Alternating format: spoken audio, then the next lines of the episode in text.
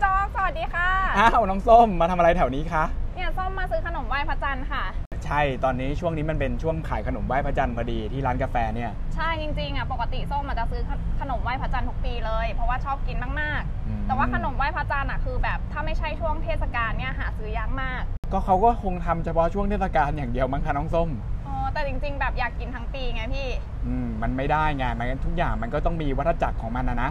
เอ้ยพูดถึงวัฏจักรพี่นึกขึ้นได้อะไร เมื่อวานนะคะมีคนถามส้มมาว่าการลงทุนสไตล์วัฏจักรอะคืออะไร แต่แบบส้มก็แบบฮะคืออะไรนะ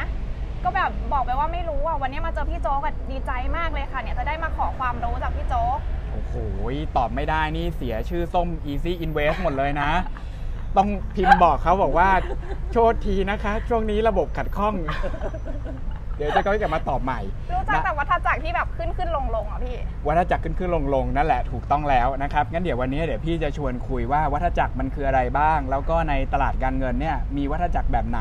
และสุดท้ายเนี่ยวัฏจักรมันส่งผลกระทบกับการตัดสินใจในการลงทุนของนักลงทุนหรือน้องส้มยังไงนะครับ อย่างแรกที่เราต้องรู้จักก็คือวัฏจักรมันคืออะไรอ่าพี่ยกคำของนักลงทุนที่เป็นอ่าระดับโลกนะครับอย่าง Howard Marks ที่เขาเป็นคนที่ก่อตั้งบลจ. Oaktree นะครับก็บอกว่าการลงทุนทุกอย่างเนี่ยมันไม่มีการลงทุนไหนที่บอกดีตลอดเวลาหรอก มันจะต้องมีช่วงของมันเหมือนฤดูกาลนะครับก็คือวัฏจักรเนี่ยคือเหมือนช่วงฤดูกาลเหมือนที่น้องส้มพูดเมื่อกี้เลย ก็คือว่าช่วงที่มันเป็นฤดูกาลขนมไหว้พระจันทร์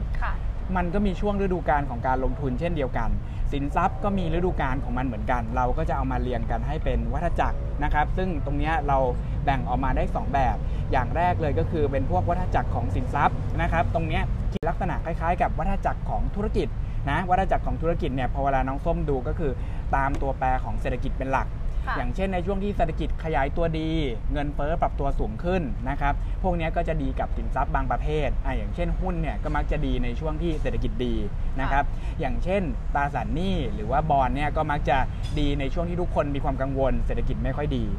แบบที่ 2 ก็คือวัฏจักรของตลาดทุน อันนี้ก็ย้อนกลับเข้ามาในหุ้นละ อันนี้น้องส้มจะได้ยินบ่อยหน่อยในช่วงนี้นะครับก็คือเป็นเป็นสไตล์การลงทุนตามวัฏจักรเศรษฐกิจนะครับของเราเนี่ยจะได้ยินในลักษณะที่บอกว่าเป็นหุ้นเติบโตสูงนะครับหรือว่าเป็นหุ้นที่เน้นมูลค่าแข็งแกร่งเนี้ยมันก็จะมีความแตกต่างกันอย่างเช่นในช่วงที่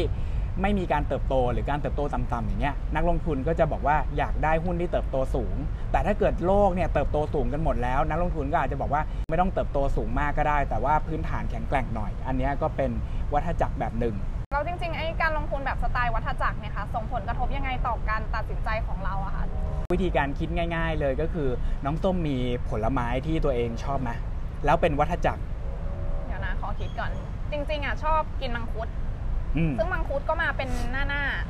มังคุดจะมาเดือนไหน ๆส่วนใหญ่จะเป็นพฤษภาค่ะ แล้วถ้าเกิดน้องส้มบอกว่าอยากกินมังคุดแต่อยากกินเดือนธันวา คิดว่าราคามันจะแพง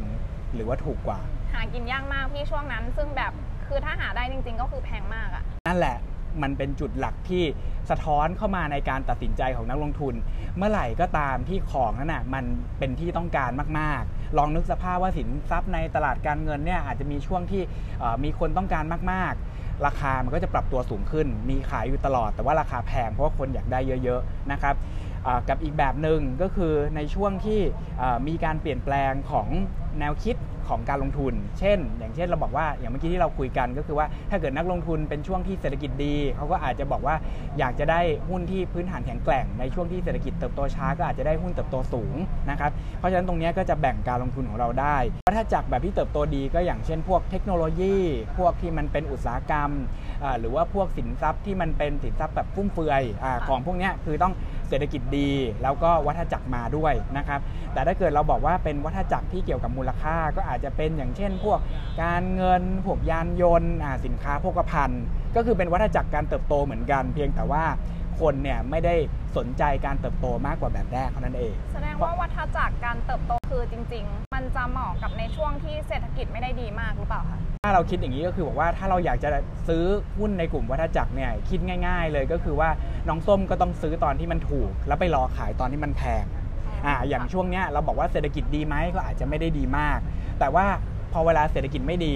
สิ่งที่จะเกิดขึ้นต่อจากเศรษฐกิจไม่ดีคือแบบ มันก็จะดีขึ้นอ่าถ้ามันดีขึ้นแล้วจะมีการลงทุน วิธีการลงทุนของน้องส้มก็บอกว่า ถ้าจะลงทุนในกลุ่มวัฏจักรน้องส้มก็ต้องซื้อก่อนค่ะอาจจะซื้อหุ้นในกลุ่มที่มันเป็นเอ่อการลงทุนในอ่าการเงินซึ่งตอนนี้การเงินอาจจะยังไม่ดีนะครับ หรือว่าสินค้าโภคภัณฑ์ เช่น พวกทองแดง น้ำมัน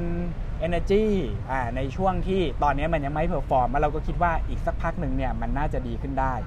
แล้วจริง ๆ ข้อดีข้อเสียของการลงทุนสไตล์นี้มันเป็นยังไงบ้างอะคะพี่โจ๊ก พอเวลาลงทุนในหุ้นกลุ่มนี้เนี่ยมันมีจังหวะของมันนะครับเพราะฉะนั้นทุกครั้งที่เราลงทุนเนี่ยเรามักจะต้องคิดให้ดีอยู่เสมอว่าตกลงเนี่ยเราคือเราตกรถไปหรือยังคือเราซื้อช้าไปหรือเปล่า หรือว่าจริง ๆ เราขึ้นดอยเร็วเกินไปไหม อันนี้เป็นจุดที่น้องส้มต้องพยายามตัดสินใจตัวเองให้ได้นะครับเพราะว่าทุกอย่างอะมันมีฤดูกาลอยู่ การตัดสินใจของเราเนี่ยก็คือเอาวัฏจักรมาช่วยในการลงทุนได้อย่างไร เหมือนพอเวลาเราออกจากบ้านอะน้องส้มลองคิดว่าพอเวลาเราออกจากบ้าน ก็จะมีวันที่เราคิดว่าเราจะถือล่มไปหรือเปล่าค่ะให้คิดแบบนั้นแหละกับการลงทุนนะครับ คิดง่าย ๆว่า คือถ้าเกิดเราไม่มีการลงทุนนี้เนี่ยในอีก 5 ปีข้างหน้าเราจะรู้สึกเสียใจหรือเปล่าอืมอ่าให้เราลองคิดแบบนี้ก่อน ถ้าเกิดเรารู้สึกว่าเหมือนเหมือนการเลือกแฟนเลยป่ะพี่ก็แบบนั้นก็ได้ค่ะคือมองไปที่อนาคต พอเวลาคิดถึงวัฏจักรเนี่ยมองไปที่อนาคตอย่ามองปัจจุบัน อย่ามองปัจจุบัน ปัจจุบันเนี่ยถ้าราคามันยังไม่มา แต่ว่าอนาคตมันยังไม่ใช่ มันก็ไม่ใช่เหมือนกันค่ะ อ่าแต่ถ้าเกิดเราคิดว่าคนเนี้ยใช่หรือว่าการลงทุนเนี้ยใช่สำหรับอนาคต อีก 5 ปีข้างหน้าเรามองย้อนกลับมา เราจะไม่รู้สึกเสียใจที่วันนี้เราได้เลือกการลงทุนในกลุ่มวัฏจักรแบบนี้เนี่ยพี่คิดว่าวิธีการเนี้ยทำให้เราไม่พลาดจากโอกาสในการลงทุนในวัฏจักร ค่ะแล้วก็จริงๆมีอีกคำถามหนึ่งอยากรู้มากเลยว่าแบบ แต่ละอุตสาหกรรมหรือแต่ละธุรกิจอะค่ะ เราจะรู้ได้ยังไงว่าช่วงเนี้ยเป็นวัฏจักรในช่วงแบบขาขึ้นหรือขา จุดนี้วิธีการดูง่ายๆก็คือต้อง วัฏจักรเนี่ยแนะนำว่าให้ดูราคาเป็นหลักเลยนะครับเพราะว่าของเนี่ยมีขายอยู่ตลอดเพียงแต่ในช่วงที่มีความต้องการสูงๆราคาพวกนี้ก็จะปรับตัวขึ้นอ่าเราก็จะเริ่มจับสัญญาณได้แล้วว่าถ้าเกิดเราเริ่มเห็นราคาของสินค้าที่เรารู้สึกว่าเป็นตัวชี้นำของวัฏจักร อย่างเช่น วัฏจักรอุตสาหกรรมเนี่ยเราอาจจะบอกว่าดูตามราคาสินแร่ทองแดงบ้างเหล็กบ้างอ่าถ้าเราเริ่มเห็นราคาพวกนี้มันเริ่มขยับปรับตัวขึ้นเนี่ยก็แสดงว่าวัฏจักรของมันเริ่มมานะครับหรือแบบพวกธุรกิจ ธนาคารอ่าเราก็จะอาจจะเริ่มเห็นว่าดูวัฏจักรสองแบบ ไม่ว่าจะเป็นในส่วนของหนี้เสียอ่าถ้าหนี้เสียมันยังเยอะอยู่ เราก็จะรู้ว่าโอเค อาจจะไม่ใช่ช่วงที่น่าลงทุนเท่าไหร่ แต่พอช่วงที่หนี้เสียเริ่มลดลงอ่าเริ่มมีคนทำธุรกิจหันมากู้เยอะเนี่ยก็น่าจะเป็นช่วงที่กลับเข้ามาลงทุนได้ ขอบคุณมากเลยค่ะพี่โจวันนี้แบบได้ความรู้เยอะมากเลยพี่โจค่ะงั้นก็แสดงว่าการลงทุนแบบสไตล์วัฏจักรเนี่ยก็คือการลงทุนในธุรกิจหรืออุตสาหกรรมที่มันมี ช่วงขาขึ้นแล้วก็ช่วงขาลง โดยที่เราอะเลือกซื้อในช่วงที่ที่ราคามันถูก แล้วก็ไปขายช่วงราคาแพง ส่วนความเสี่ยงของการลงทุนประเภทเนี่ยก็คือการที่เราจับจังหวะวัฏจักรมันผิด เช่น ซื้อตอนแพงแล้วขายตอนถูก ถูกต้องแล้วค่ะน้องส้มอืมสุดยอดพี่ตอนนี้เข้าใจขึ้นเยอะมาก ขอบคุณนะคะ ไปก่อนนะ ไว้เจอกันใหม่จ้าน้องส้ม โอเคค่ะ บ๊ายค่ะสบาวัสยดีจ้ะ